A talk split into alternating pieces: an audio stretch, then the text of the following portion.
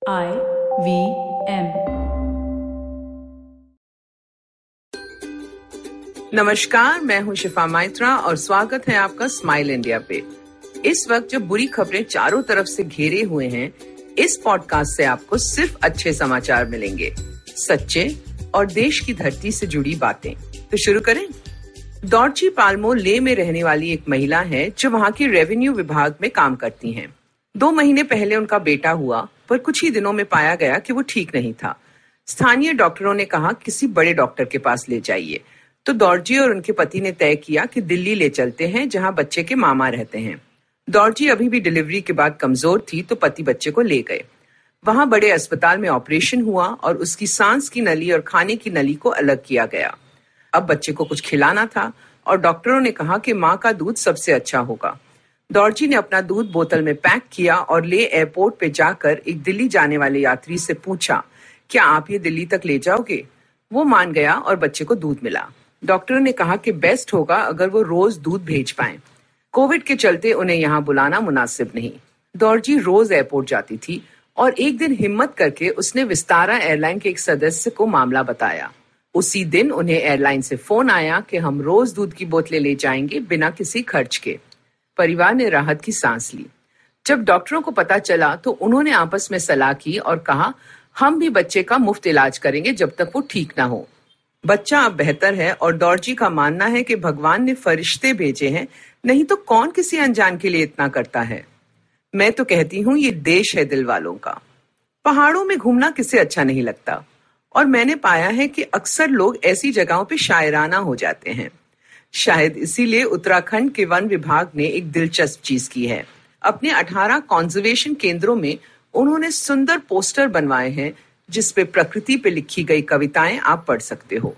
देश के जाने माने कवि और शायरों की नेचर से इंस्पायर्ड पोएट्री आप यहाँ सुकून से पढ़ सकते हो। रविंद्रनाथ टैगोर, गालिब रस्किन बॉन्ड भूतपूर्व प्रधानमंत्री अटल बिहारी वाजपेयी, हरिवंश राय बच्चन, निराला, गुलजार सबकी कलम से निकले फूल आप यहाँ पाओगे।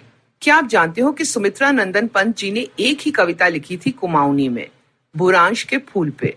वो भी आप पढ़ पाओगे मुनिसियारी के रोडोडेंड्रॉन सेंटर पे।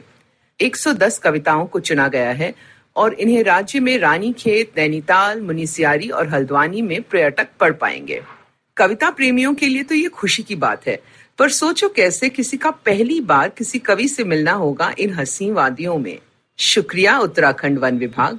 अब किस्सा सुनो उस महिला का जो बहुत जल्द डिस्ट्रिक्ट कलेक्टर बनने वाली हैं। इस वक्त नांदेड़ ज़िले की Wasima Sheikh sales tax collector हैं, पर हाल ही में आए इम्तिहानों के नतीजों में वो महाराष्ट्र पब्लिक सर्विस कमीशन की तीसरे अंक पे आई हैं। गौर करने वाली बात यह है कि इस लड़की ने कोई कोचिंग क्लास नहीं ज्वाइन की और दसवीं तक पढ़ाई मराठी मीडियम स्कूल में की थी। वसीमा एक छोटे से गाँव से आती है और परिवार की आर्थिक स्थिति ठीक न होने के कारण वो स्कूल के साथ साथ घर का भी काम करती थी। जब वो दसवीं में थी तो गाँव में बिजली भी नहीं थी, पर ये लड़की पूरे तालुके में फ़र्स्ट आई। उसके बड़े भाई गवर्नमेंट की नौकरी करना चाहते थे, पर हालात ऐसे थे कि उन्हें पढ़ाई छोड़कर ऑटो रिक्शा चलाना पड़ा। भाई ने बहन को हिम्मत दी और कॉलेज के लिए उसे शहर भेजा। वसीमा ने वो कर दिखाया जो किसी ने गाँव में सोचा भी न था। नौकरी लगने के बाद उसने अपने बड़े भाई और छोटी बहन की पढ़ाई पूरी करवाई। वसीमा की शादी हुई तो वो भी ऐसे घर में जहाँ उन्हें गर्व है अपनी बहू पे। उम्मीद है ये कलेक्टर साहेबा बन के बहुतों का भला करेगी। अब ये किस्सा सुनो मुजफ्फरनगर, उत्तर प्रदेश से। यहाँ रहते हैं राज शांतनु, जिनका अपना कारोबार है, पर सुर्खियों में वो इसलिए हैं क्योंकि उनके पास है एक नौ फुट लंबी लकड़ी की मोटरसाइकिल। ये बाइक मशहूर हाली डेविडसन की तरह लगती है और इसे उन्होंने खुद डिज़ाइन किया है। राज का कहना है कि उनके तीन शौक हैं लाइफ में, मोटरसाइकिल, विदेशी फ़िल्में और लकड़ी से बनी चीज़ें। तो तीनों को मिलाकर इन हीरो ने ये बाइक बनाई, जिसे वो कहते हैं वुडी पैशन। ये 60 किलोमीटर की रफ्तार पे चलती है और जब इसे लेकर वो निकलते हैं तो लोग रुक रुक के देखते हैं, सेल्फी लेने आते हैं। अब दुनिया में इकलौती ऐसी बाइक देखकर लोग हैरान तो होंगे ना। जब राज से पूछा कि खर्च कितना हुआ तो उन्होंने जवाब नहीं दिया। चलिए अब देखते हैं इनका अगला खिलौना क्या होगा। आजकल देखा जा रहा है कि लॉकडाउन में काफ़ी लोग अपना काम घर से कर रहे हैं। घर यानी माँ बाप के घर से। शुरू में पेरेंट्स को भी लगा कि हमारे साथ रहेंगे तो चिंता कम होगी। और बच्चों ने सोचा कि कंप्यूटर ही तो दफ्तर है तो चलो। लेकिन अब इतना वक्त हो गया तो मामला मुश्किल हो रहा है। तो ये रहे कुछ सुझाव। पहली बात यह है कि आपस में बात करो।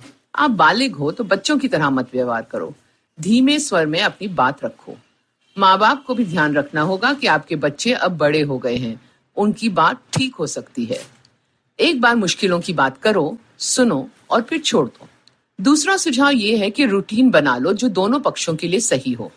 बच्चों को मानना पड़ेगा कि उनके घर से जाने के बाद चीज़ें बदल गई हैं और अब उन्हें भी घर का काम करना होगा। बड़ों को ध्यान देना होगा कि घर से काम करने वाला व्यक्ति काम कर रहा है तो उसे डिस्टर्ब नहीं कर सकते। और दिन भर मीटिंग्स के बाद अगर वो एकांत चाहते हैं तो दे दो। और तीसरा सुझाव ये है कि साथ रहते हुए एक दूसरे से कुछ सीखो। बच्चे बड़ों को डिजिटल दुनिया से वाकिफ करा सकते हैं। ऑनलाइन बैंकिंग वीडियो कॉल्स पुराने गाने, कितना कुछ है उनके मतलब का। और माँ बाप अपने इस नए अवतार वाले बच्चे को खाना बनाना सिखा सकते हैं गार्डन की देखभाल सिखा सकते हैं। और फिर साथ बैठकर गाने गाना, गप्पे मारना तो हर उम्र में मज़ेदार है। भगवान का शुक्र मनाओ कि घर है, परिवार है, सबको नहीं मिलता ये सुख। अगर आपको ये पॉडकास्ट पसंद आया तो और दिलचस्प पॉडकास्ट सुनना न भूले आईवीएम नेटवर्क पे। आप हमें सुन सकते हैं आई आईवीएम पॉडकास्ट ऐप पे या ivmpodcast.com पे। आप हमें सोशल मीडिया पे भी फॉलो कर सकते हैं। हम एट आई पॉडकास्ट हैं ट्विटर और इंस्टाग्राम पे। और अगर आप मुझसे बात करना चाहते हैं तो मेरा हैंडल है एट शिफा माइत्रा इंस्टाग्राम और ट्विटर पे। मैं आपसे जल्द मिलूँगी तब तक हँसते रहो और हंसाते रहो।